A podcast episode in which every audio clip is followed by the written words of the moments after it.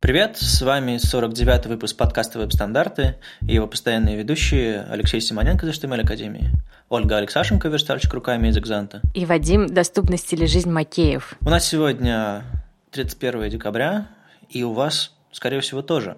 Мы хотим записать этот выпуск э, утречком и вечером для тех, кому будет скучно смотреть новогоднее обращение какого-нибудь президента или, не знаю, э, есть салаты с семьей, а у вас есть прекрасная возможность послушать наш подкаст. Поэтому сегодня вечером, завтра утром или когда-нибудь еще с Новым годом вас, э, с прошедшим, наступившим или наступающим. В общем, мы сегодня поговорим про то, что было в этом году, то, что будет в следующем году. А, новостей из этого выпуска не ждите, будет жесткая аналитика. На самом деле мы просто будем дурачиться, я думаю. Ну ладно, поехали. Жесткая бла-бла-бла. Чтобы вы совсем не пугались, мы начнем с событий, а, попытаемся понять, что было интересного в этом году. А, скажу за себя, вот если говорить такую номинацию или событие года, то мне больше всего в этом году понравился как конференция Scotland JS, Scotland CSS. Не потому, что Шотландия, не потому, что там первый раз переехал, горы, виски и вообще вот это все красота, а потому что я посмотрел на не, не просто на большую европейскую конференцию, как, знаете, какой-нибудь там CSS-конф в Берлине, что-нибудь такое огромное, а на такую, знаете, местечковую простую конференцию, где собрались очень э, прогрессивные ребята со всей Европы и сделали не просто крутую технологическую конференцию, а она не была, не знаю, не, она не отличалась от э, других конференций европейских там по уровню докладов, что там было супер круто, еще что-то такое. Она была очень сильная как, как сообщество. Там э, очень много внимания было уделено, уделено diversity, то есть разнообразию докладчиков, разнообразию тем. Э, были некоторые перегибы, были некоторые странности вот со стороны человека, приехавшего там, не знаю, из России, но было ощущение вот такого мероприятия именно от сообщества. И вот такой такой, знаете, инди, то, что называется. И вот этого ощущения на многих конференциях крупных не хватает. И, а у ребят получилось. Поэтому я рекомендую вам тоже заезжать на небольшие европейские конференции, не только, знаете, какой-нибудь э, самой, самой крупной, крупной конференции в Берлине или там в Москве, а вот заезжать на локальные мероприятия, там тоже есть много всего интересного. Открытие года с точки зрения конференции, пожалуй, была Holy.js для меня, потому что действительно первая русскоязычная большая конференция в России именно по JavaScript. Это, это событие для, для фронтенда, для нашей отрасли. При неважно даже, как я на самом деле отношусь к этому всему, как я уже говорил раньше, мне нравятся более инди-конференции, чем, чем большие такие гостиничные мероприятия на несколько потоков. Лучше поток будет один, лучше э, оно все будет идти от сообщества, а не от какого, не знаю, кейтеринга с охраной, э, еще чего-то такого. Но, опять же, много людей собралось вместе, что в Питере, что в Москве. А, я уверен, что ребята будут продолжать, поэтому событие точно, точно отмеч, отметила 2016 год вот развитием JavaScript направления в России. Ну и как ребята сами заявляли, что на самом деле как им кажется, чисто JavaScript конференции в России больше нет, кроме Holy.js. То есть не, такое, наверное, немножко спорное утверждение, но тем не менее Holy.js, они вот стали заметными за этот год сильно. Им помог опыт организации других конференций, потому что Holy.js это не единственная конференция, которую они организовывают, у них там э, серийная, у них там три, три дня подряд конференции, всякие .NET, Java и прочие, прочие чудеса на виражах, э, о которых мы особо не знаем.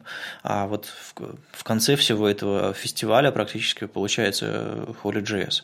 А, не знаю, что будет в следующем году, но я с интересом наблюдаю, был на, на обоих конференциях.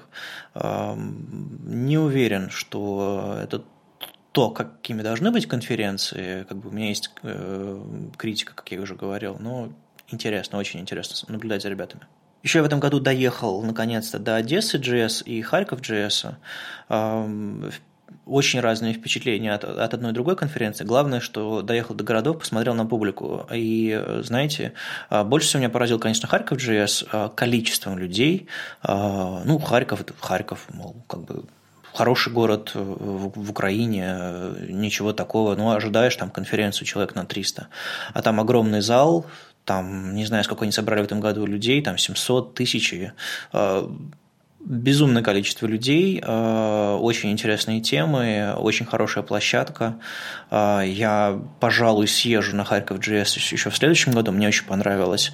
Э, в том же Харькове Харьков ЦСС стартовал, в общем, правда, хорошо. Одесса, ну, там, в общем-то, самое ценное было море и, пожалуй, сама Одесса как город. А вот конференция немножко подкачала вот не знаю почему в этом году, мне про предыдущие говорили очень хорошие вещи. А я вот в, в, в этом году съездил первый раз на Frontend Union, и поехал я даже не совсем на Frontend Union, а просто хотел, это знаешь, это же был конец лета, и хотелось съездить на машине до Вильнюса, погулять в туристический город, красиво, хорошо, тепло и так далее.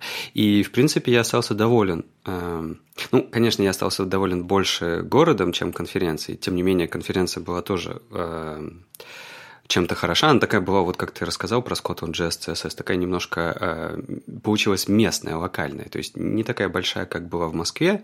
Э, и вроде бы немножко потерялась вот эта идея про сообщество, ну, как мне показалось. Но Вильнюс мне в этом смысле очень понравился. И я, наверное, я вот не ездил на другие европейские конференции. Я бы, наверное, хотел в следующем году попробовать поездить и посмотреть, э, как оно как оно, чем оно отличается? Ну вот тебе э, хорошее руководство Сары Дреснер э, на днях опубликовали на CSS Tricks. Вот мы хотели без новостей, но не получается. В общем, э, там правда очень классный сборник всего, что происходит в 2017 году. Ну, всего, что, по крайней мере, минимально запланировано, хотя бы их название. И даже мы, чего уж, чего уж там скромничать, чего уж там прятаться, как раз в этом, в этом календаре Сара Дреснера анонсировали дату Питер ЦСС Конфа. А, это будет 16 июня 2017 года.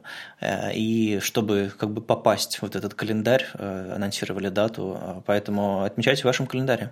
Ну и больше никогда я, наверное, не пойду на конференцию «Дизайн-просмотр». Она немножко не про фронтенд, даже совсем не про фронтенд, это дизайн, еще что-то такое. И в прошлом году я выступал на просмотре, а в этом году я просто был гостем.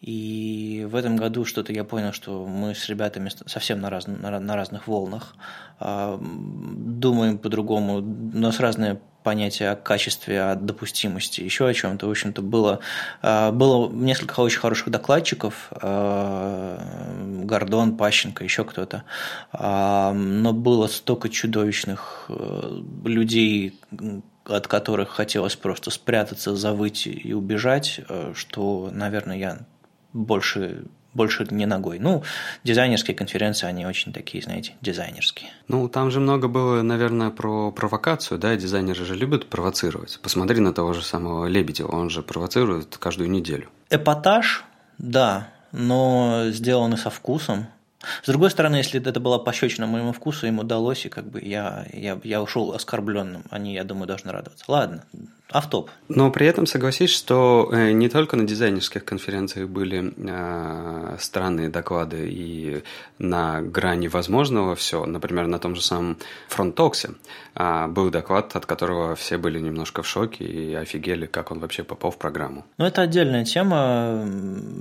Доклады бывают очень хорошие по тезисам, а потом докладчик начинает нести, они подсаживаются на этот, знаешь, поток эпатажа, поток вот этого внимания со стороны публики, и ты видишь, что если как бы сально пошутить, люди отреагируют. И ты такой, еще, и еще, и еще. И ты нажимаешь на эту кнопку, и она тебя подпитывает новым адреналином, а потом ты, тебя уносит так далеко, что у людей улыбка потихонечку сползает вниз, и получается что-то очень страшное на сцене.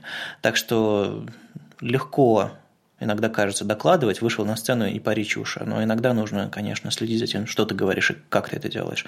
Поэтому да, в этом году было несколько докладов таких, а, что на Одессе Джессис, что на Фронтоксе, от которых а, улыбка ползла вниз, через, через буквально минуту. Но я думаю, я, по крайней мере, видел, что организаторы и в одном и в другом случае понимали, что что-то пошло не так, и наверняка не допустят такого в следующий раз. Я вот в этом году была только на питерских конференциях и метапах. Ну, на самом деле, даже на одной конференции на нашей, а, на Web Standards Days в Питере, и на нескольких э, Питер CSS. Вот мне прям эти метапы так понравились, такие теплые, ламповые вообще. А что ты не ездишь на конференции другие? То есть насколько э, вообще это интересно и почему? Насколько это неинтересно? Вот, вот это такой даже вопрос. Я сейчас скажу удивительную вещь, но я не езжу на другие конференции в другие города, потому что э, у меня помимо работы есть еще своя личная жизнь с э, совсем другими хобби, и которая тоже отнимает время. Ужасное признание, да? Ну да, э, я просто понимаю, что э, есть очень разные люди, они совершенно по-разному реагируют и, э, по-разному, не знаю, относятся к профессии. А, я всегда старался вытащить людей, которые умеют классные вещи, но никому об этом не говорят, нигде не пишут, просто сидят, работают, а после работы идут домой. И это абсолютно нормально. Просто иногда хочется вот таких людей растормошить и сказать, расскажи разок, выйди, поделись, чтобы мы знали о чем-то другом. Потому что срез людей, которые публичные, он, конечно, отличается от тех, кто не публичные. И часто э, человек совершенно гениальный не может рассказать об этом, а люди, медиальные докладчики, ну, бывают посредственными разработчиками. Ну, это правда. Очень есть какой-то вот слой людей, про которых мы ничего не знаем. Я, например, вчера совершенно случайно зашла э, в портфолио одной питерской студии, ну, дизайн и веб-студии, а они сделали сейчас очень клевый сайт, и я такая решила посмотреть, как он сделан. Смотрю, такая, о, неплохо сделан. И я пошла посмотреть, кто его, значит, фронтендил. А там два женских имени, которые я вообще нигде не слышала. То есть где-то вот у нас в Питере сидят две клевые э, девушки фронтендерши, блин, как-то не, некрасивое слово, но так есть. И, и мы о них ничего не знаем, а может, они могли бы с нами тоже чем-то поделиться, прям не знаю.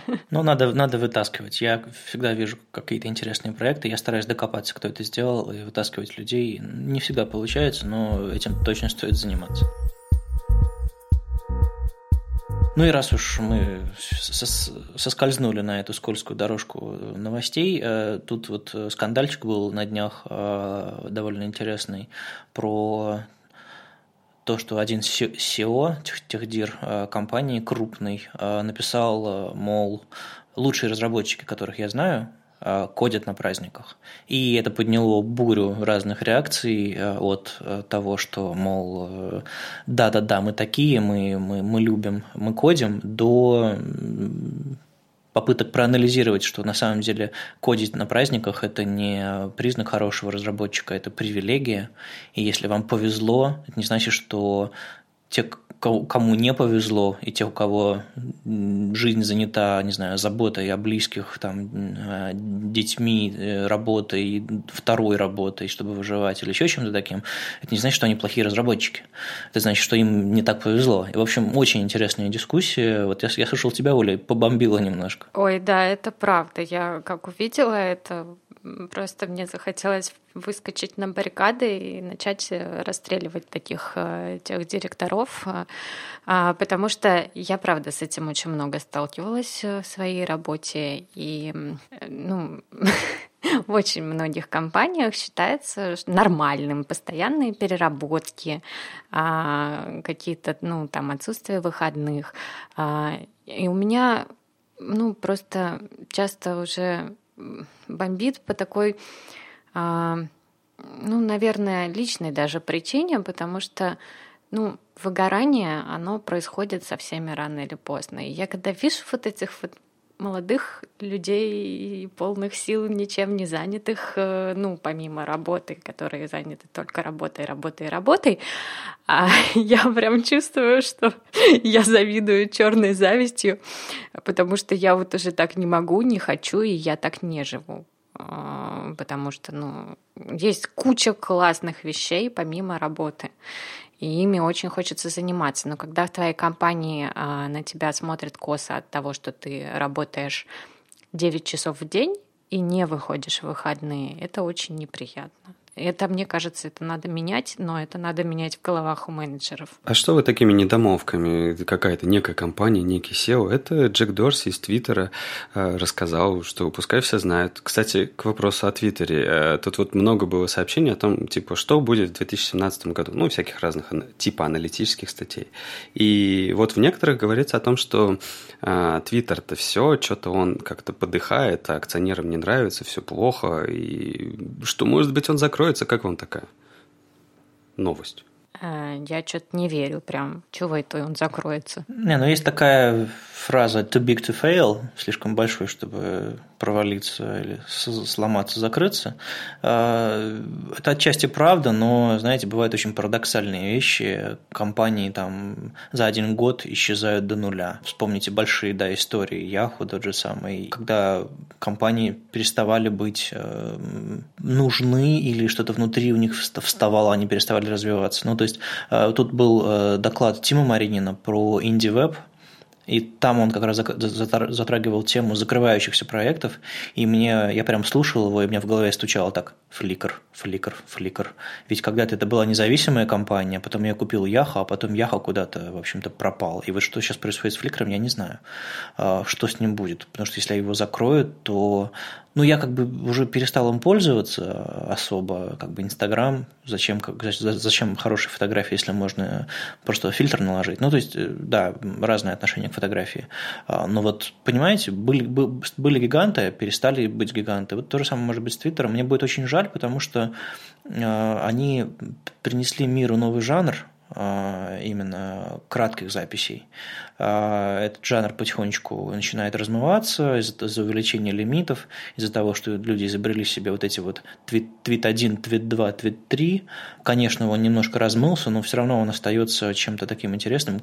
Ты начинаешь думать над словами.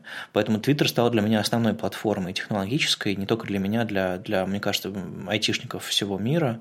Это одна из главных платформ, а, потому что там речь идет не о друзьях, не о друзьяшках даже, а, как ВКонтакте или Facebook, а вот о каких-то там более профессиональных, более направленных на интересы а не на какие-то там, э, на какое там родство или дружбу, а, общение. И вот э, мне будет очень жаль, если, Твиттер не сможет выправиться из вот этого проблемы с, с невозможностью заработать деньги нормально и закроется. Нет, я, я бы очень не хотел, конечно. Не, ну он, конечно, не закроется, он продастся каким-нибудь э, китайским компаниям, а они из них выжмут все и все. Вспомните там Nokia, Motorola, Sun, да кучу громадных компаний, которые, э, без которых мы не знали, как жить, и их нету. И, и, ничего. Ладно, давайте мы вернемся к нашим событиям. А, что у нас там было-то еще? А, кроме конференций, понятное дело, приехали, потусовались. Там ведь еще доклады иногда бывают на конференциях. И мне в этом году запомнилось два доклада.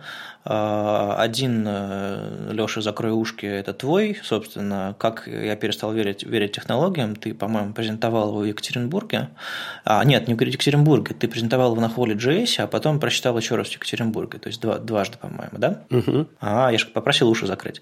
Вот. Там он просто был именно вот э, исполнен э, в таком, знаете, драматическом ключе с, с загадкой, с, с трюком внутри э, и говорил о важном, о том, что не нужно гнаться за хайпом а, и нужно да, я не знаю. В общем-то, мы, мы ссылку дадим, вы просто посмотрите, что я буду пересказывать, если вы еще не видели. То есть, э, есть такие доклады, которые хочется вот прям э, не просто поделиться ссылкой, потому что вышло видео на этой неделе, а которые хочется сказать вам, ребята, если не смотрели, посмотрите. Э, и там всякие, знаете, 36 Макишвили уже все рекомендуют, это уже понятно. А вот Лешин доклад про про хайп, про, про, про то, как перестал он верить технологиям, по-моему, станет таким же хорошим. А, все, все покраснели, идем дальше. А еще был э, доклад э, Дмитрия Попова на ВСД в Киеве а, о том, как э, незрячие люди видят ваш сайт. Это была 20-минутка, короткая, простая. Я помогал Дмитрию готовить слайды, я разбирался, как сделать так, чтобы PowerPoint читал номера слайдов во время переключения. Очень, очень интересный опыт с моей стороны. А, а вот, собственно, сам доклад а, стал первым докладом на русском языке, который я видел, про доступность от человека, который знает, что это такое, который каждый день борется с тем, чтобы сайты можно было читать, смотреть, э, слушать хоть как-то. И, к счастью, ребята из Frontend Science, из Frontend Science подхватили э, Дмитрия и буквально в последние дни э, декабря провели еще мастер-класс по той же самой теме в Киеве. Я очень завидую э, киевлянам, которые смогли сходить. Там было человек, по-моему, 10. Недорогой мастер-класс. Я надеюсь, они будут что-то делать из этого какую-нибудь образовательную программу еще. В общем, два доклада в году, которые в 2016 году, которые запомнились, которые я могу вам рекомендовать. Соответственно, а, видео этого доклада. Это то, над чем я буду работать, скорее всего, в празднике, потому что его нужно точно опубликовать. Кстати, по поводу того же самого Holy Jazz, вот как-то странно, да, а, конференция только появилась, а у нас несколько докладов, а, про которые мы помним а, с этой конференции, потому что мне вот очень запомнился и понравился доклад Вячеслава Егорова. Я на самом деле, ну, наверное, к своему стыду первый раз вообще его видел. Я знаю, что его многие знают и видят часто. И он рассказывал о том, как... Э, ну, он рассказывал, собственно, про оптимизацию движка V8, как он оптимизирует JavaScript, и как, на самом деле, все бенчмарки врут. И вот он был очень э, хорош, ну, для меня, по крайней мере. Э, потому что я понимаю, что в движках, конечно, столько оптимизации, и они так могут исковеркать ваш код, а вы потом будете считать, что у вас все самое быстрое, а на самом деле не так. Он мне немножко напомнил такого безумного профессора. Есть, есть такие люди, которые немножко не от мира сего, не, не в плохом смысле, а в смысле они живут в своей какой-то параллельной реальности, где, где, где все сложнее и интереснее. Иногда спускаются к нам людям поговорить. Вот э, там Алексей Швайко, вот, э, Вячеслав Егоров, еще много таких э, людей, которые, которым я с глубоким уважением отношусь и интересом, и всегда как бы с интересом слушаю их доклады. Вот он не рассказывал доклад как доклад, он просто рассказывал несколько историй подряд. А, но истории были настолько интересные и парадоксальные выводы он делал, и настолько он понимал, о чем говорит, что, в общем-то, было очень увлекательно. Так что я соглашусь, доклад был очень хороший. Да-да-да, у него там много было таких моментов, когда он задавал вопрос. Ну и вы тут подумаете, что будет так? И все такие, ну да, это же логично. А он такой, а нет, нифига не так, вообще нифига не так. И ты такой сидишь и чувствуешь себя дураком но понимаешь, что да, как бы это просто сложный вопрос, и тут нужно разбираться глубже. Ну, к счастью, наверное, все-таки, к счастью, не все разбираются в V8, как Вячеслав, потому что такие вещи все-таки должны просто работать. Поэтому вот есть определенные команды людей, которые занимаются тем, что для, для разработчиков все выглядело прозрачно и просто, а на самом деле внутри там а, безумие. А мне в этом году больше всего понравился доклад Вадима Макеев «Закрой ушки». А, Вадима Макеева «Я и Иот» а, про интернет вещей, а, про то, как с помощью веб-Bluetooth можно делать очень классные вещи с реальными вещами в реальном мире ну, там, программировать лампы, управлять дронами и всем таким. Не знаю, эта лампа меня просто заворожила. Я теперь хочу ее отнять у Макеева и как бы программировать для, для своих нужд. Ну, на самом деле это была на той версии этого доклада, на которой ничего не заработало в Питере, да? Да, но это, это же все очень жизненно. Я думаю, что у меня тоже поначалу ничего не заработает. На самом деле опубликовали парочку видео а, хороших этого, этого доклада а, с Фронтокса и с Харьков JS. А, оба, оба хорошие. На Харьков JS даже оператор получше поработал. Он следил с, за, за, за дроном, за лампой.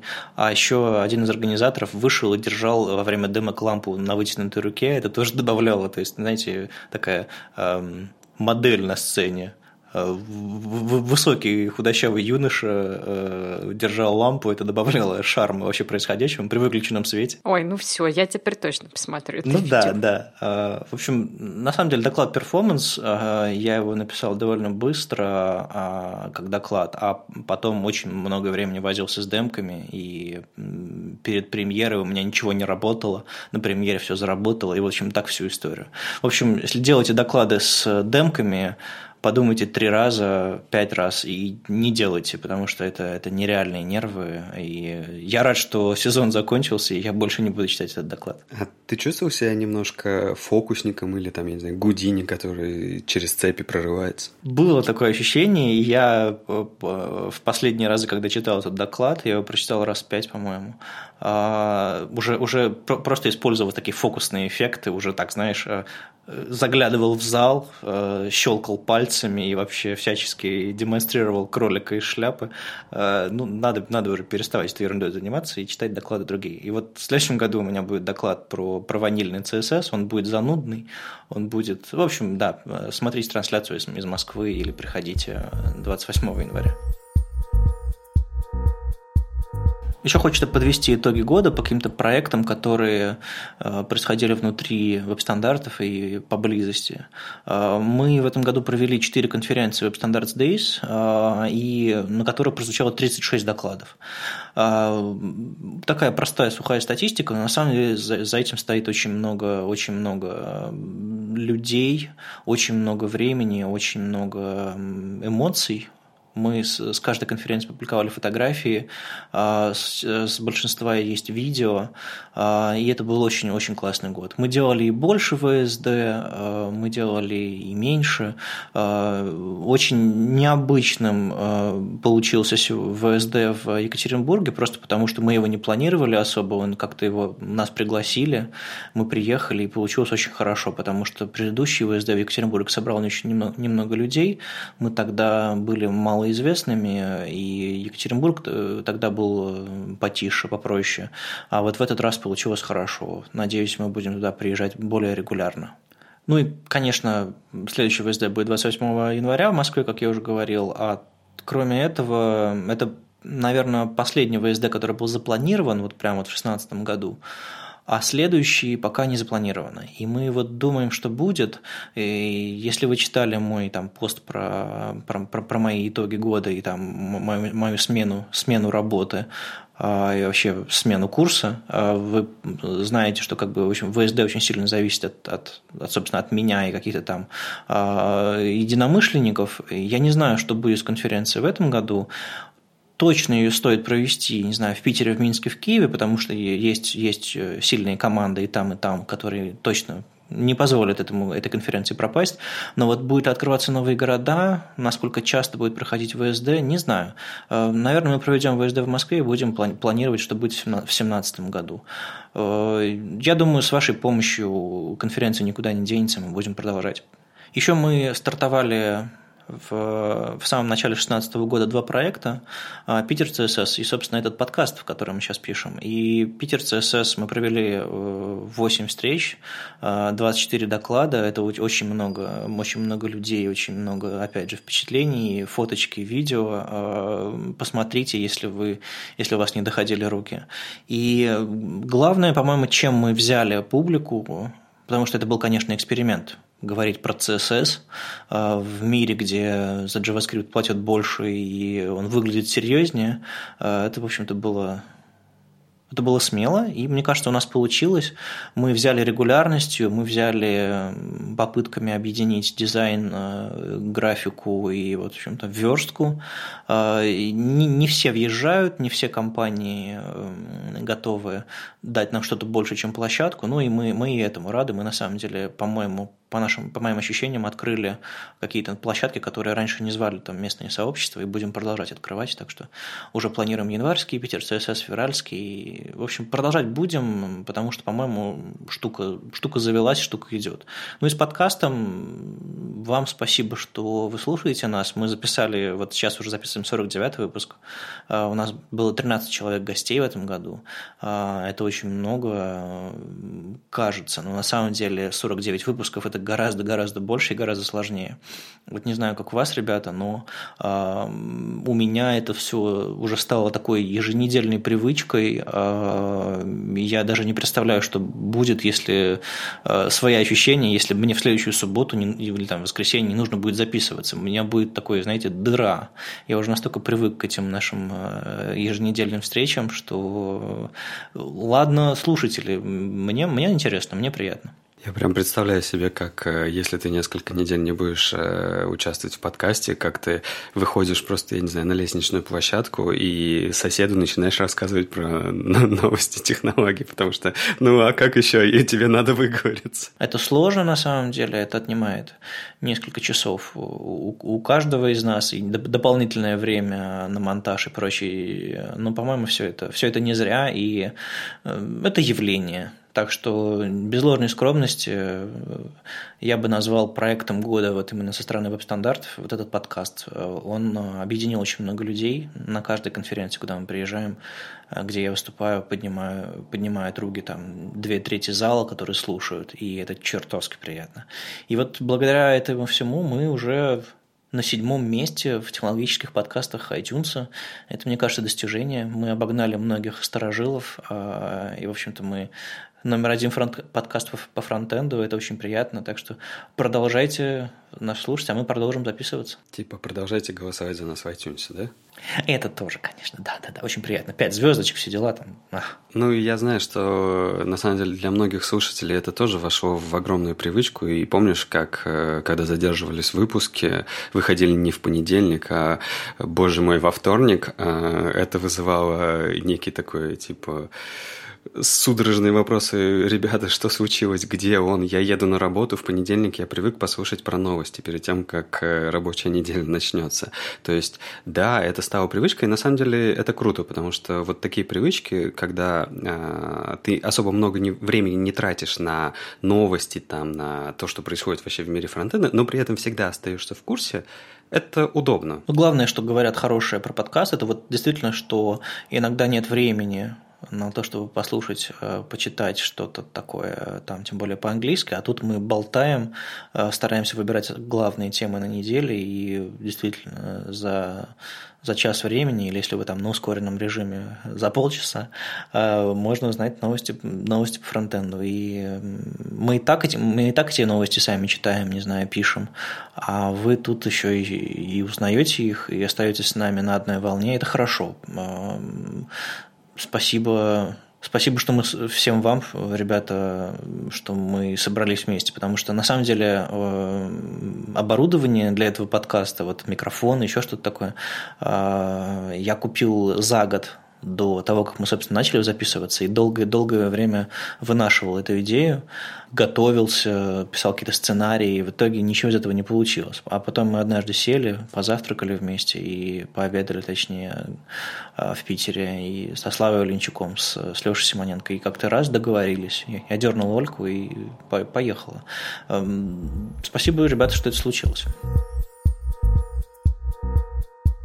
Ну и немного про открытие года. А, открытие – это то, что, знаете, покажи нам в 2014 году, вернее, в 2015 году, мы бы подумали, господи, да нет, такого быть не может. Вот а, для меня такими вещами, мол, быть не может. Это был Safari Technology Preview. Ну не, не, нет, нет, конечно. Ты что? Ты просто пропустил полгода. Открытием этого года было не Safari Technology Preview, а то, что Safari новый IE. Давай уж с самого начала. Ну, э, было ощущение, что Safari новый IE, да, ну а потом они запустились, и да, понятное дело. Я имею в виду, что э, это произошло. Вот в конце года мы можем подвести итоги. А это не просто попытка выпускать бета-версии чаще, а это прям вот они повернулись к, к разработчикам не, не Apple, а повернулись к разработчикам лицом и говорят, мол, ребята, вот у нас такие новинки, у нас такие планы. И не просто говорят, а внедряют крутые классные, классные штуки, там, веб- веб-компоненты, гриды.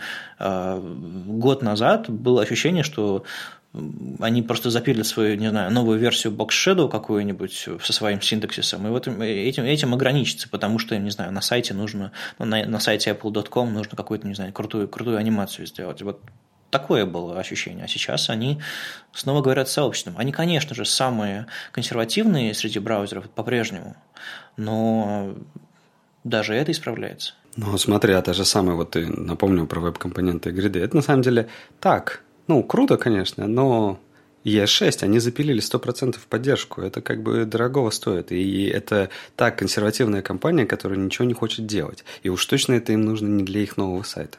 Хотя, Может быть, они просто пилят новый сайт на ES6, и как бы, ну, нужна поддержка? Да нет, скорее всего, они новый бенчмарк готовят, в котором они скажут, что, мол, наш браузер самый быстрый, а ваш ме-ме-ме нет. Ну да, они любят так. Но еще меня очень порадовало, что появился браузер новый, а, то есть он как бы был давно, поскольку Samsung свои телефоны и всякие прочие другие устройства давно запустила со, своей, со своим вариантом операционной системы.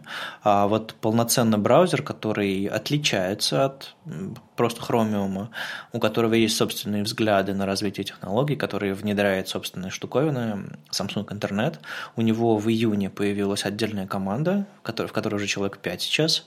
Они базируются в Лондоне. И вот этот Samsung DevRel рассказывает о том, что Samsung э, внедряет видео 360 градусов, э, виртуальную реальность, э, всякие платежи. То есть они поддерживают устройства, которые выпускают Samsung, э, Samsung Pay, вот эти все Samsung Gear и там, камеры с 360-градусные, панорамные.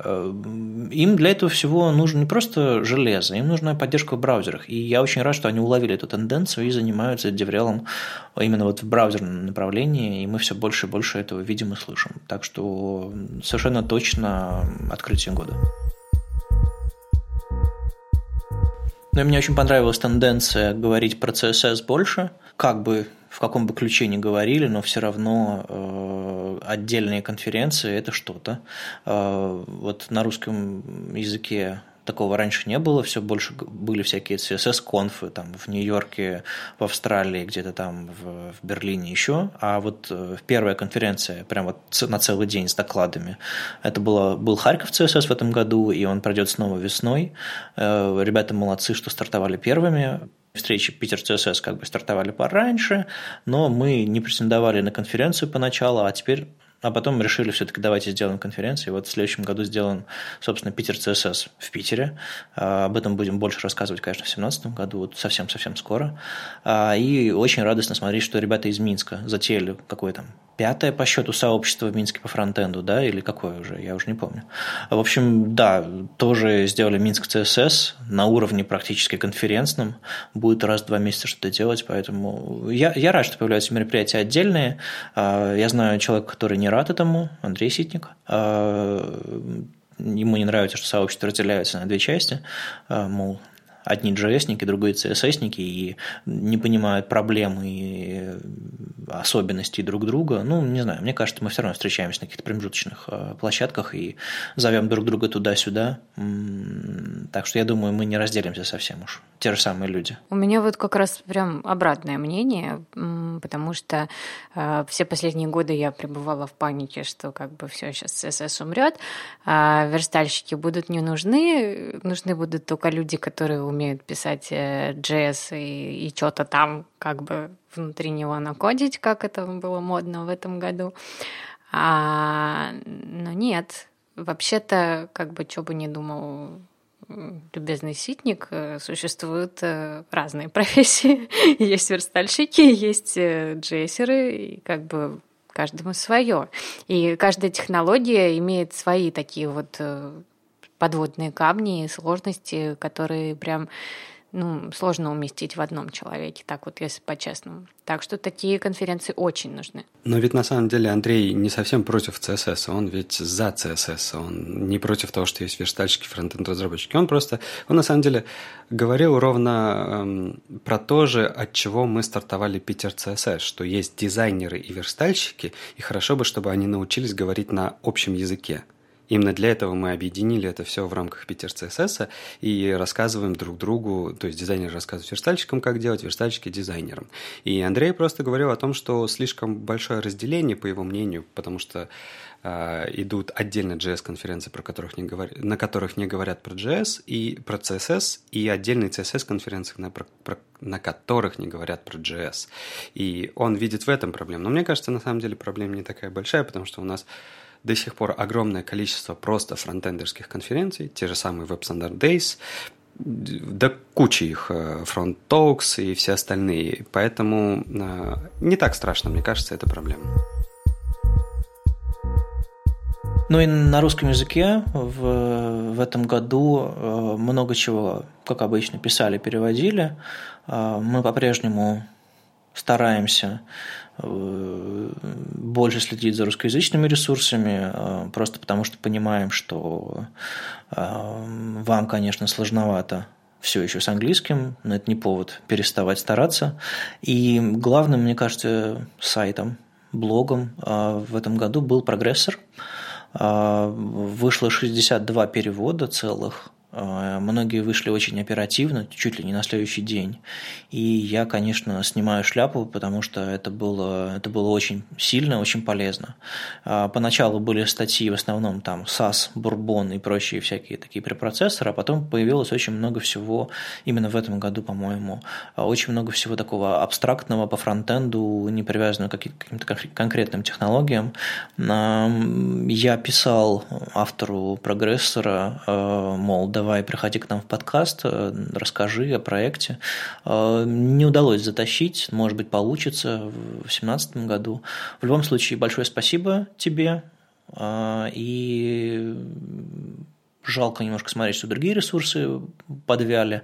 Те же самые веб-стандарты особо не переводили в этом году. Frontender Magazine был, был поменьше, но к концу года немножко оклемался.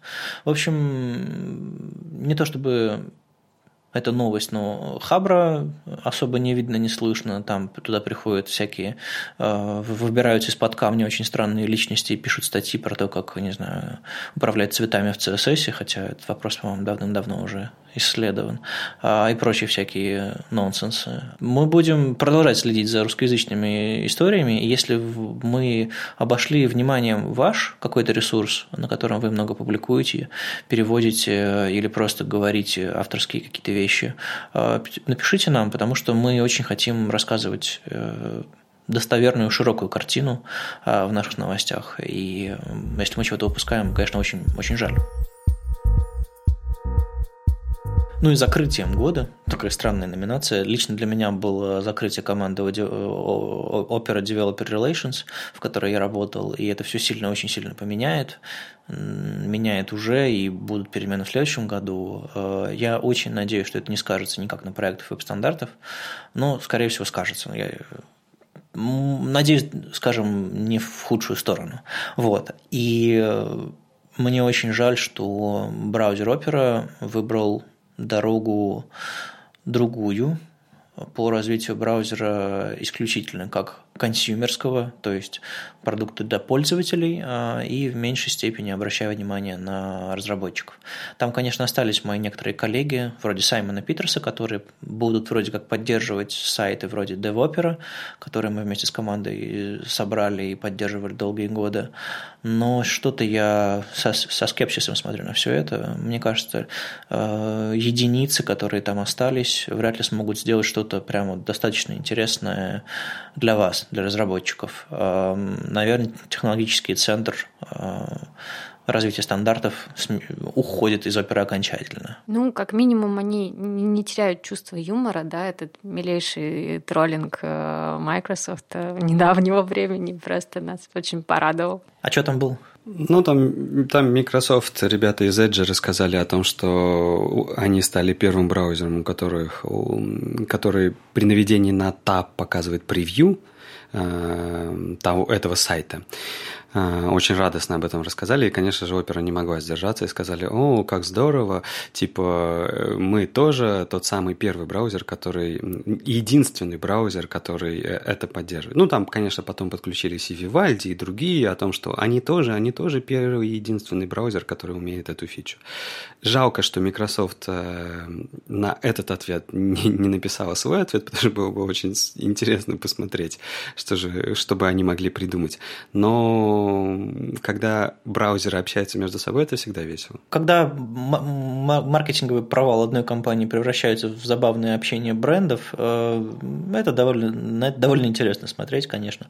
А вопрос, конечно, в том, что почему ребята из Microsoft упорно продолжают не замечать другие браузеры по фичам. Э, это, конечно, странно. Ну, ладно. Они делают очень много классных вещей в технологическом плане. А вот э, с недавнего времени еще и в аппаратном смысле, там все эти их э, анонсы в этом году новых там ноутбуков, экранов и прочей, прочей техники. Так что, наверное, можно им простить эту старую привычку. Ну и тренды года – это такая штука, которая в этом году занимала важное место в новостях, в наших умах. И для меня трендом года по-прежнему были прогрессивные приложения. Они, конечно, появились не в этом году, и в прошлом году тоже про них много говорили, но в этом году я, я заметил качественный перелом. Эм, начали выходить сайты, которые не просто подключают там сервис-воркер, э, включают пуш-уведомления и начинают просто делать вид, что они классные, а сайты, которые интересным образом э, используют технологии, Э, прогрессивных веб-приложений, э, трансформируют, делают какие-то новые вещи, которые до сих пор не были возможны, просто потому что не было вот такого нормального набора технологий. И вот два ярких примера – это RioRun – приложение, которое позволяет пробежаться вам по местам э, Олимпиады в Рио-де-Жанейро, э, имея всего лишь ваше приложение с прогрессивным э, приложением, установленным из браузера, и сайт, проект Paper Planes. Это сложно описать словами, просто зайдите, посмотрите, если вы, если вы пропустили. Вот это два очень ярких примера. Ну и, конечно, ребята из Chrome DevRel продолжают раздвигать границы возможного. Приложение браузерная для сжатия картинок Эдди Османи, или Пол Кинлан со своим там конвертером э, видео прямо в браузере, он запихнул там FMPEG э, в браузер, или там всякие QR-код ридеры, которые используют новые API. В общем, много интересного, конечно, тоже в этом смысле запущено, но вот прям вот реальные проекты, которые работают, пожалуй, Rio Run и Paper Planes. А по-моему, самое главное, что случилось э, хорошего с прогрессивными веб-приложениями в этом году, ну, помимо того, что они клей, это то, что эти технологии начали поддерживать другие браузеры. Это перестало быть исключительно э, гугловской темой. Мне кажется, по-моему, это самое важное, что что хорошего произошло с ПВО? Ну да, то есть э, Samsung э, подсуетился, в общем-то, Opera тоже еще в прошлом году это сделала, и Firefox поддерживает какие-то возможности. В общем, это становится чем-то важным. И Edge тоже анонсировал, что они собираются использовать модель прогрессивных веб-приложений как основу для своих легких приложений для Windows Store, поэтому это, в общем-то, это не, это не игрушка, это серьезная, серьезная история, поэтому вкладывайтесь. Еще тенденцией года можно назвать HTTPS. Если в прошлом году об этом говорили, мол, надо-надо, то в этом году Let's Encrypt заработал для всех, э, и я все свои сайты, которые там завожу сайт, на котором лежит одна индексная страничка, там никаких данных, ничего, но я все равно завожу это на HTTPS, потому что, ну, все современные API требуют его. И, по-моему, это как бы уже базовая штука. Поэтому, когда я, не знаю, вот сейчас смотрю на сайт, у которого нет HTTPS, я смотрю и думаю, ребята, вы ленивые или вам сложно? И вот задаю такой вопрос постоянно. Задайте его себе, наверное. А вот у меня есть боль. А, так как э, Вадик э, хостит мой сайт, один из моих сайтов, на нем использовалась, короче, API с другого сайта, и когда Вадик перевел э, этот сайт мой на HTTPS, э, ну, API просто перестал работать, потому что там HTTP, и как бы все, ничего не грузится, и, и как бы заставить э, человека, сделавшего вот этот вот сторонний сайт, перевести его на HTTPS, ну, как-то мало реально. Поэтому вот такая боль и печаль случилась. Ну, по-моему, тут э, Вадим поступил исключительно как э, типичный провайдер, вгоняет всех э, в хорошее счастье, в счастье. И... А что, сколько у тебя стоит хостинг-то, Вадим? Э, для друзей практически бесплатно. А вот э, что сейчас стоят эти сертификаты? Может быть, дело, дело в стоимости? Сертификаты стоят э, двух команд. Нужно остановить Nginx, запустить команду Let's Encrypt и запустить Nginx снова. А если у вас еще и подходящая версия э, Unix, там, где работает э, CertBot, вам даже Nginx устанавливать не нужно. Ну, то есть, э, это все, правда, очень просто и бесплатно. Нет, ты нас не обманешь, это три команды. А, ну, в смысле, остановить, ну да, да, хорошо, я плохо считаю. Ну да, но, но при этом остались ведь не только бесплатные сертификаты, платные остались, и, в принципе, их стоимость осталась такой же, как и была, поэтому она такая странная. Ну вот я не знаю, почему люди хотят платный сертификат, видимо, потому что его нужно, не нужно обновлять, так часто, да, или что? Продлять? Ну, а ты помнишь про инди-веб и вот это вот все? Не страшно отдаваться какому-то странному провайдеру, который почему-то бесплатно всем все раздает? Наверное, он как-то все-таки зарабатывает, да, и может быть он что-то делает, не знаю, может быть в 2017-2018 году у нас будут истории о том, какой Let's плохой, ну, я не знаю. Ну, то есть, всякое бывает, поэтому хорошо, когда есть многообразие. Ну, насколько я знаю, проекты Let's Encrypt э, стартовали именно как инди-проект, как проект, э, который при, приведет HTTPS э, к разработчикам, поэтому его спонсируют многие компании. Это не просто чья-то э, коммерческая инициатива, это не коммерческая организация, которая получает взносы от крупных компаний и просто от рядовых пользователей. И на это держит свою сетевую инфраструктуру, которая необходима для работы всех этих сертификатов. И я им доверяю. Эм, естественно, доверяй, но проверяй. Если вы хотите э, со своим серьезным бизнесом какие-то серьезные вещи делать, видимо, вам нужно купить сертификат. Но если вы просто хотите использовать браузерный API, вперед, продлите. Главное, не забывайте, точнее, заведите сертификат. Главное, не забывайте продлевать. А для Let's Encrypt высылает регулярно письма про продление. Можно себе, не знаю, напоминалку в календарях делать. Знаете, это просто... В общем, по-моему, я не вижу причин в в этом году, да и в следующем, чтобы этого не делать, кроме как API. Так что если вы раздаете какой-то API, даже просто один скрипт внешний, который можно встраивать на, на, на сайт.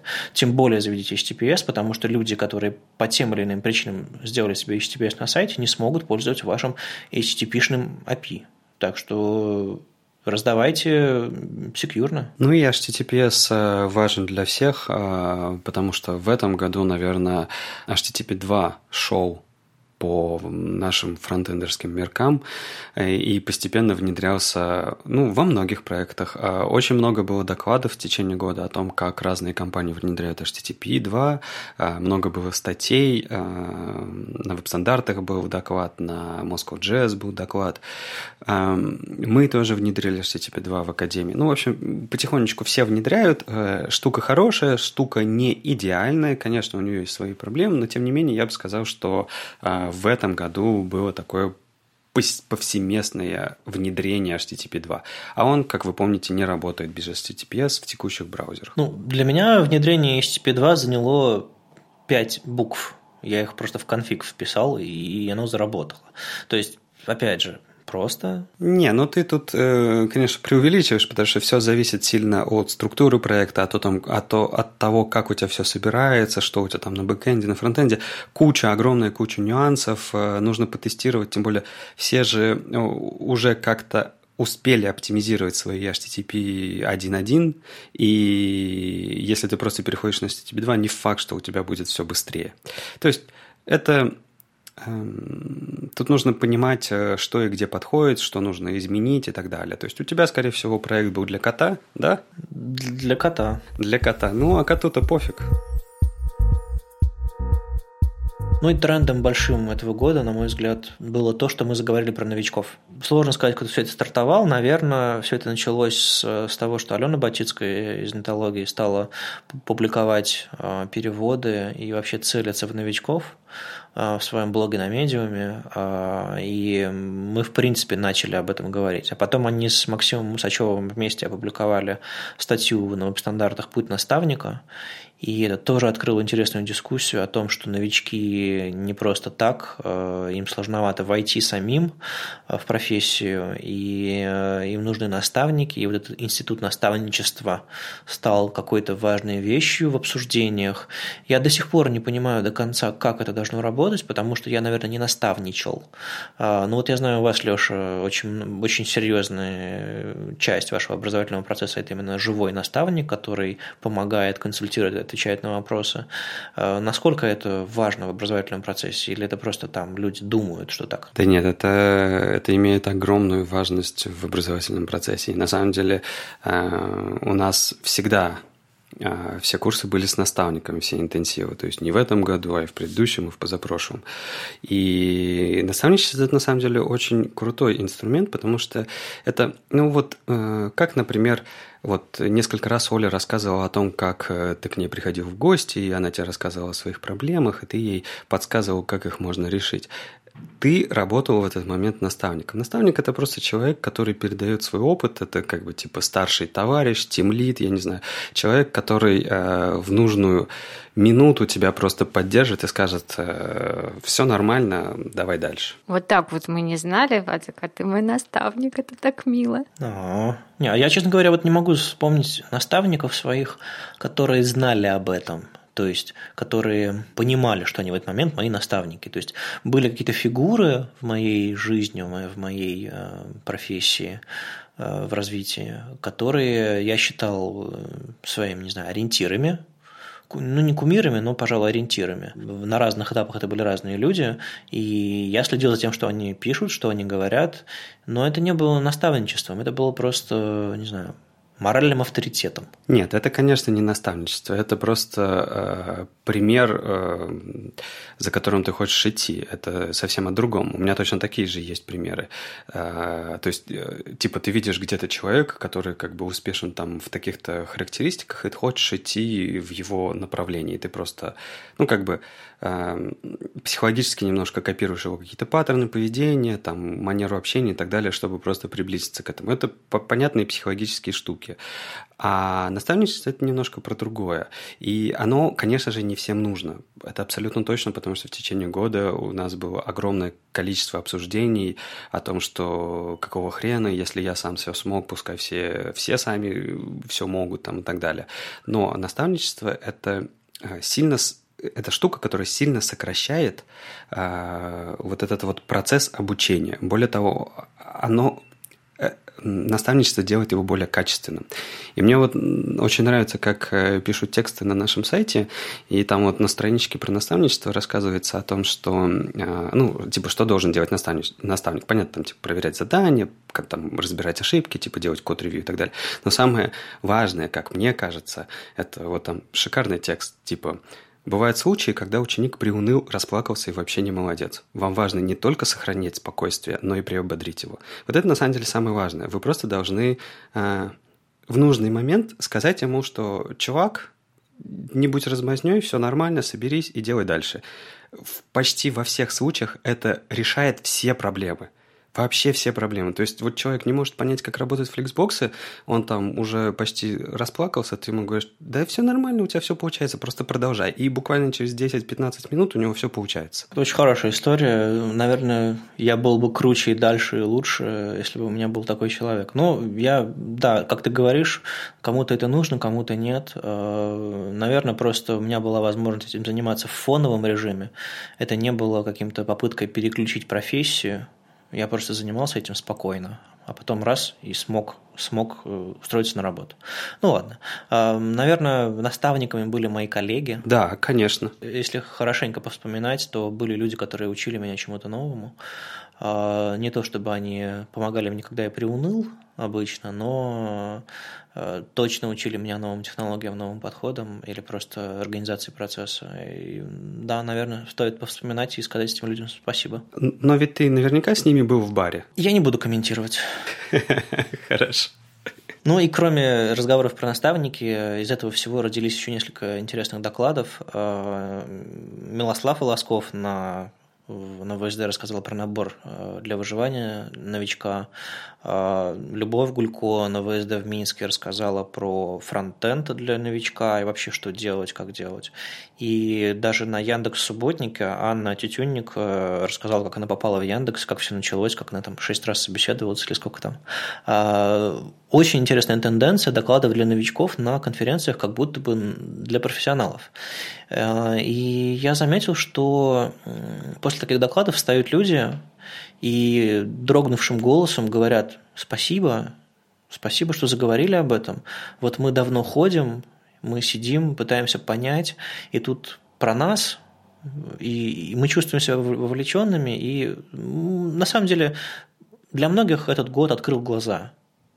А вот этот ваш доклад, Леша, с, с, с Олегом про старикам здесь не место, про то, что мы не просто пришли в эту профессию и работаем. У нас есть время. Был момент, когда мы только пришли, есть момент, когда мы уйдем с профессии. Или, может быть, останемся в ней в другом качестве. И нам нужно готовить кадры, нам нужно помогать другим людям, потому что, мне кажется, это важное дело, когда у интерфейсов есть, э, за интерфейсами стоят живые люди с, со своими эмоциями, со своими э, представлениями о хорошем, и благодаря этому интерфейсы и становятся хорошими. Они работают, они адаптируются, они доступны, они хороши и человек, человекоориентированы. Поэтому давайте делать нашу профессию лучше, в частности, приглашая новых людей туда и помогая им. А какие еще были тренды в этом году, ребят? Что-нибудь помните? Ну, ну, я бы сказал, что мы э, начинаем полностью закапывать иконочные шрифты, потому что последним столпом э, примера компании, которые используют иконочные шрифты, был GitHub. И всегда можно было... А, я помню, Слава, кажется, а, из ВКонтакта рассказывал, Слава Шибанов рассказывал о том, что вот я когда делаю какой-нибудь доклад про если я, конечно, не ошибаюсь. А, я когда делаю какой-нибудь доклад про иконочные шрифты, рассказываю, чем они плохи, и показываю всегда на примере GitHub. И тут хоба, этот плохой пример исчез. GitHub отказался от иконочных шрифтов. И все, даже, даже не на кого пальцем показать, типа, вот как ребята плохо делают. Мне кажется, что иконочные шрифты в этом году мы закопали. Аминь. Вот эти вот э, мне всегда иконочные шрифты напоминали вот эту бескусицу с WebDinks, или как назывался этот шрифт, э, в котором были всякие глупые символы. И единственное место, где сейчас иконочные шрифты, по-моему, имеют хоть какое-то право на существование, это, знаете, дизайнеры когда рисуют какие-то макеты, им оказывается удобно просто набрать какой-то символ на клавиатуре, и раз и появилась иконочка Твиттера какая-нибудь. Вот я знаю, что дизайнеры подключают всякие шрифты э, иконочные и быстренько вставляют иконки.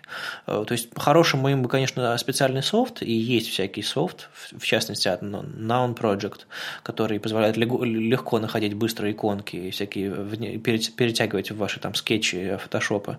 Э, ну, в общем-то, если ваш дизайнер до сих пор пользуется иконочными шрифтами, подарите ему, не знаю, лицензию на, на, нормальный, на нормальную библиотеку с иконками, и пусть он ей пользуется, чем, чем всякой ерундой, которая потом вам в итоге обернется, обернется проблемами. Ну, слушай, а разве в скетче же есть символы? Это же можно их использовать из проекта в проект, подготовить себе такую библиотеку один раз и все. И даже в фотошопе появились символы. Библиотека символов, которые ты можешь использовать между проектами. То есть, на самом деле, все есть для того, чтобы не пользоваться иконочными шрифтами даже дизайнером. Ну да, в общем, главное, главное начать, потому что все эти библиотеки с иконками, типа бесплатными, они провоцируют потом плохие вещи на фронтенде, а, а нам этого не нужно. Ну, к слову, о вещах на фронтенде для меня вот главным трендом года а, были флексбоксы. То есть я вот сейчас вот я задумалась об этом, и я поняла, что я за этот год, по-моему, ни разу не сверстала ничего на флотах. Это просто магия. Я все верстаю на флексбоксах, в проде, как бы все работает. Это так прекрасно. Просто вот, ну, никакого геморроя. Замечательная техника. Но, тем не менее, флексбоксы, любая статья про то, что флексбоксы уже можно использовать в продакшене и так далее в течение этого года, даже под конец этого года, вызывает батхерт у людей, которые говорят, что нет, ребят, вы чего, э, это же не работает в E6. Вот понимаете, до сих пор такое, такие комментарии возникают. Вот я не знаю, что с ними делать. Я знаю, конечно, я знаю, конечно, что типа есть Китай э, с их э, уникальным интернетом, где очень много старых браузеров. Ну, мы же не в Китае. Ну, я могу понять на самом деле этих людей, потому что я очень-очень долго работала в компании с поддержкой E6. Да, это была моя вечная боль, когда невозможно было применять новые технологии. А, ну, блин, ну бывает такое, когда твоя аудитория не обновляет свои браузеры по каким-то там своим причинам, например, корпоративным, такое тоже бывает. И ну, ну, что делать? Можно только обнять и погладить по голове таких разработчиков. Мне их, правда, очень жалко. А, но если вы зайдете в статистику своего сайта и увидите, что там, ну, как бы в основном E11, там будет очень маленький процент E10, да уже все, уже можно, пожалуйста, давайте. Наверное, главной, главной историей про Flexbox является то, что он стал э, вариантом по умолчанию. Потому что раньше вариантом по умолчанию, не знаю, когда-то были таблицы, а флоуты были, знаете, такой экспериментальной штукой, которую исследовали. А теперь сместилось. Теперь флоута – это такой железнобетонный вариант, а таблицы вообще уже никто не помнит, а флексы а флекс это такое новое, новое умолчание. И даже э, немножко тормозной э, bootstrap в этом смысле, как мы недавно рассказывали в предыдущем выпуске, он теперь вот на флексбоксе по умолчанию. И это как бы много, многого стоит и многое значит. Ну, еще в этом году очень много говорят про CSS NGS, а, и я Э, осознанно хочу говорить об этом больше, просто потому что, правда, наметилась тенденция э, писать стили по-другому, экспериментировать в этом направлении, и каждую неделю, по-моему, за последние полгода выходил, выходила новая реализация CSS NGS разной степени адовости, конечно, а, некоторые даже очень симпатичные, некоторые не очень, а, и я думаю, тенденция это никуда не денется, мы будем продолжать пытаться писать компоненты в одном месте, и там и JSX ваш, ваш несчастный, и, и стили, и все вместе в одной каше. И для вас это работает, и это классно. Просто не нужно забывать о базовых принципах работы, наверное, CSS, и о том, что в браузерах это все работает немножко по-другому. В общем, давайте об этом больше думать, об этом больше говорить. И вот сейчас э, есть заявка на ВСД э, в Москве процесс SNGS, и, скорее всего, она в программу попадет. Поговорим об этом скоро, скоро уже. Ну и большим трендом э, среди браузеров, среди гонки браузеров это было в этом году. Кто же, кто же станет э, первым браузером, который реализует ES6, ES 2015 на 100%. А, ребята прямо а, взялись за это в начале года и к самому концу года прямо старались, пыжились и а, на перегонки пытались реализовать ES 2015 в браузерах. В итоге к концу года мы имеем стопроцентную поддержку во многих браузерах. Это точно Safari, насколько я помню. А вот я так прям не помню даже сейчас. Пойду посмотрю, пока вы общаетесь об этом. А я не знаю, что об этом общаться. Я рад, что мы наконец добили эту веху, переломный момент когда JavaScript долго не развивался, а потом неожиданно развился. Э, и я рад, что мы наконец-то закрыли эту главу, а дальше мы будем э, развиваться маленькими итеративными шагами, решим проблему там, с модулями, решим проблему с... Что там у нас еще в JS такое странное? С отменяемыми промисами. А, да, а, ну это такие отдельные шаги, а не, знаете, все сразу, давайте выучим и будем неожиданно использовать использовать. Когда это все устаканится, а причины для этого есть, как бы у нас есть и инструменты, и браузерная поддержка.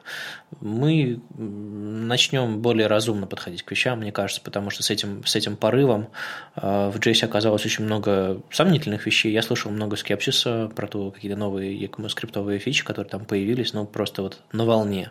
А люди такие говорят, да нет, нам и не нужно, это вообще плохая штука. В общем, интересно. Ну, это как обычно, то есть э, дают огромное количество инструментария, а ты уж э, думай своей головой, что использовать. Так вот, к статистике. У нас Edge на конец года 95%, Firefox 92%, Chrome и Opera 97%. А, понятно, Safari единственный 100%, они прям молодцы. Но самое, наверное, важное это то, что на ноде, нашей с вами любимой фронтендерском инструменте, 97% а, на седьмой ноде. Но самое печальное в этом Понятно, что в iOS 10 100%, но в Android последнем всего лишь 25%, и вот ребятам надо... Никогда не думал, что Android будет э, самым тормозящим браузером. Но мы же говорим про встроенный андроидовский браузер, а он теперь не поставляется по умолчанию в Android. То есть э, речь идет про ту версию браузера, которая работает на четвертом Android по умолчанию, а дальше там с какой-то там 4.3, по-моему, или 4.4 идет Chrome. Не, ну смотри, в таблице Kangax версия, там а, Android 5.1 25%. Я не знаю, что это такое. Тут не написано, что это Chrome Mobile. Тут вообще нет Chrome Mobile. Тут вместо него везде Android. И там написано Android 5.1 25%. Это самая последняя версия Android. Ну, это самая последняя версия Android со встроенным браузером, потому что до сих пор есть встроенный браузер, и он поставляется. Но прикол в том, что он вечно зеленый, он обновляется отдельно через Play, поэтому я бы не стал думать про 25% как что-то очень важное и страшное. А, по-прежнему это, скорее всего, имеет отношение к старым андроидам, э, где нет хрома по умолчанию. Ну, пускай так. И, к слову, про Node.js сегодня сегодня 31 декабря. Сегодня, кажется, заканчивается поддержка официальная ноды 0.12. Поэтому, если у вас э, суровый enterprise или компания, которая просто не до этого, помните, что э, нужно переходить, нужно обновлять свою ноду либо до четвертой версии, либо до шестой, если вы любите LTS-релизы, либо до седьмой, если вы не любите LTS-релизы.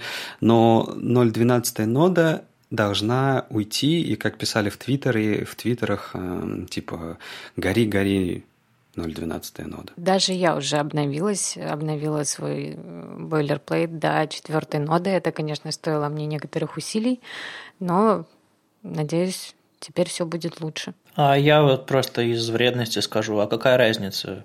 Ну, перестали ее поддерживать. У вас же все равно, скорее всего, большинство фронтендеров, э, как вы ноду используете? Вы запускаете все локально, какой-нибудь грант файл или галп, а, и он вам что-то собирает, и все. Причем, какое отношение к вам имеет уязвимости всякие SSL-ные, OpenSSL-ные? Ну, то есть никакого. У вас даже сетевого момента нет. Если у вас, конечно, на сервере стоит 12 нода, 0.12, конечно, но это, но это тогда и не ваша забота. То, что у вас, не знаю, бойлерплейт на 12, на 0.12 для сборки вашей статики фронтендерской, ну, это как бы никого не интересует, кроме того, что инструменты устарели, все, все медленнее, можно лучше, быстрее, выше, сильнее. А так, вот, вот такой я скептик, смотрите. Не, ну подожди, ты говоришь про то, что не надо обновлять библиотеки, например, в, в условном CSSO, которым ты минифицируешь, а, который давно не работает под 0.12 ноду, нашли баги, когда CSS склеивается неправильно, и ты такой не хочешь обновляться, да? Ну, что ты мне рассказываешь? Но это, но это на самом деле фигня. Самое важное это то, что NPM в 0.12 версии старый, который еще делал иерархическую структуру. На самом деле, при переходе на третий NPM там сильно пакеты все переделались.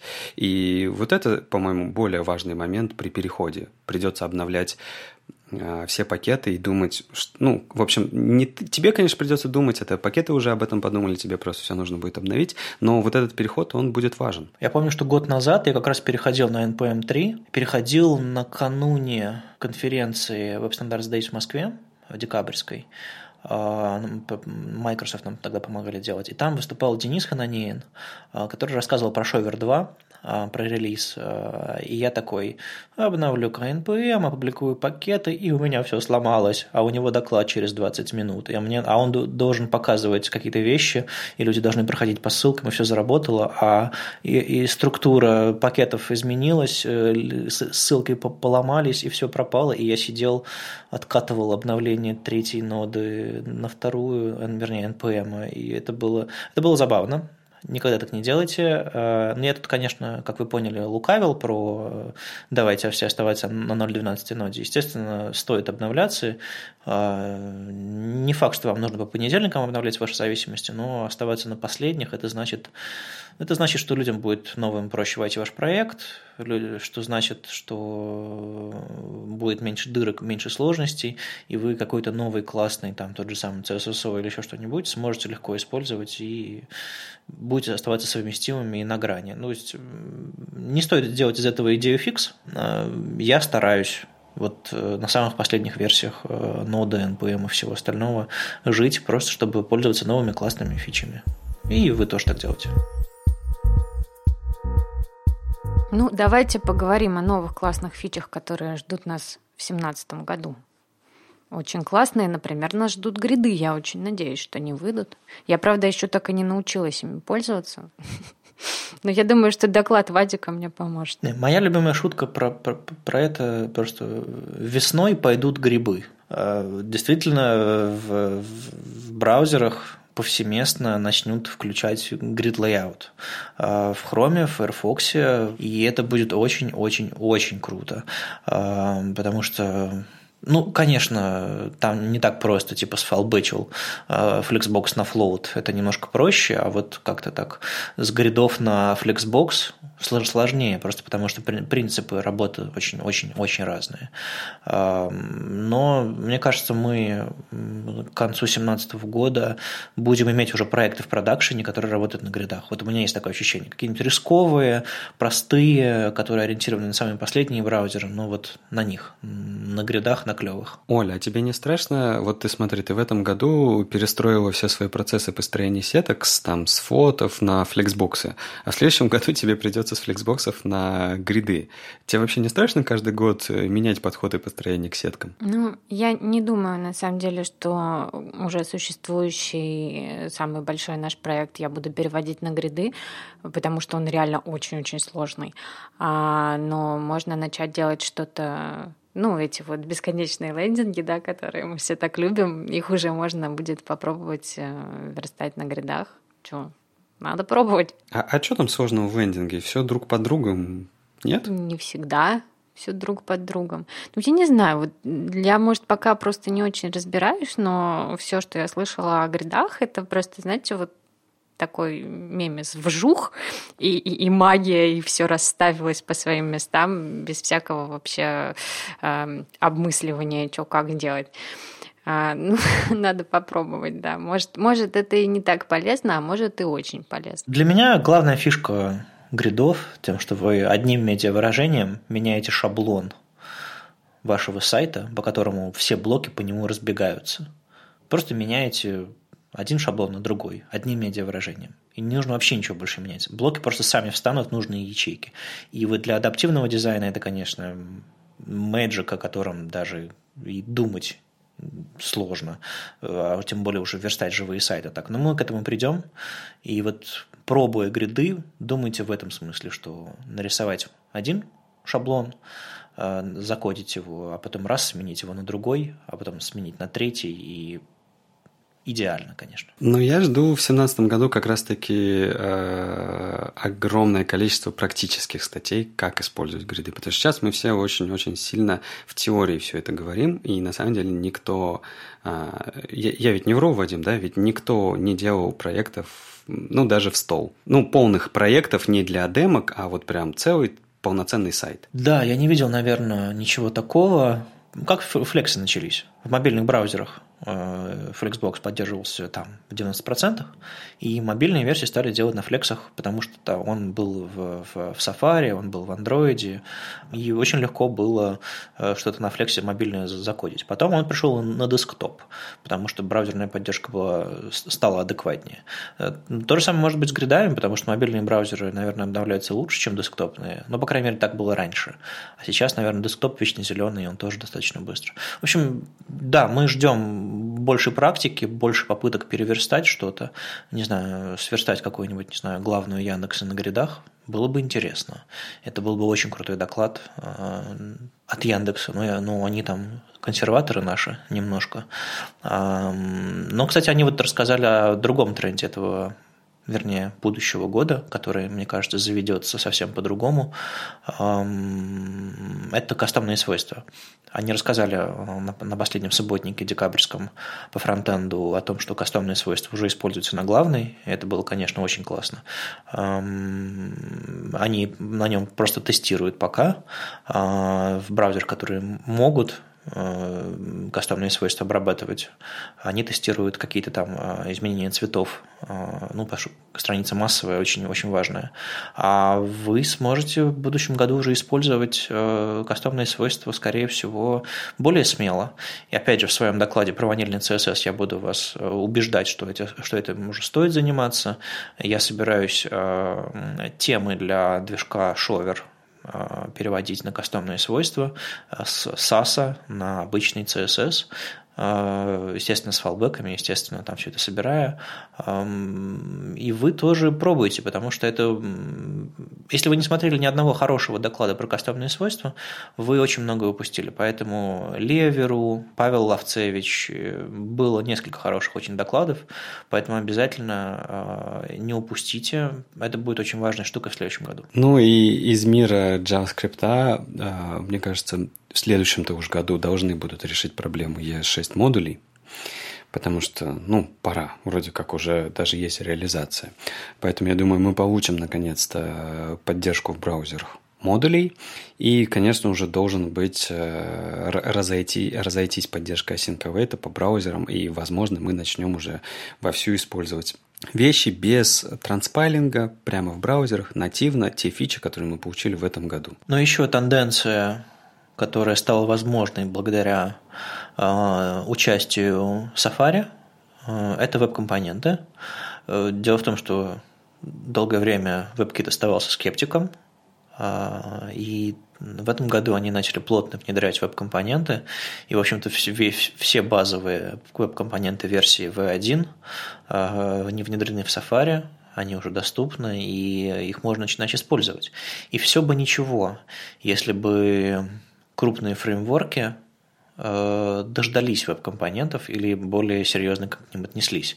Но вот сейчас из-за того, что многие вещи из веб-компонентов имитированы в современных фреймворках, мне кажется, э, сейчас главная проблема у подхода с веб-компонентами будет не отсутствие поддержки в браузерах, потому что она есть, а, Edge над ней работает тоже активно, то есть э, там и веб-компоненты, и сервис-воркеры, там очень много интересного у людей за флагами а, в Edge э, спрятано, и э, скоро из-за флагов выберется.